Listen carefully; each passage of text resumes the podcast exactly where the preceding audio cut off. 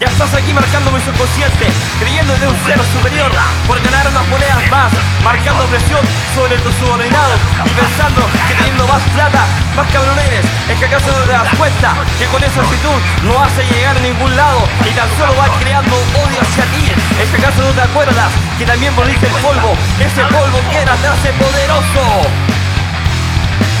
Solo deseamos que vean los problemas reales de la gente, no los veas como un gasto más. Tan solo deseamos que marquen tu subconsciente la actitud de lo demás. Y como dijéramos antes, el tener más cosas no te hace mejor persona.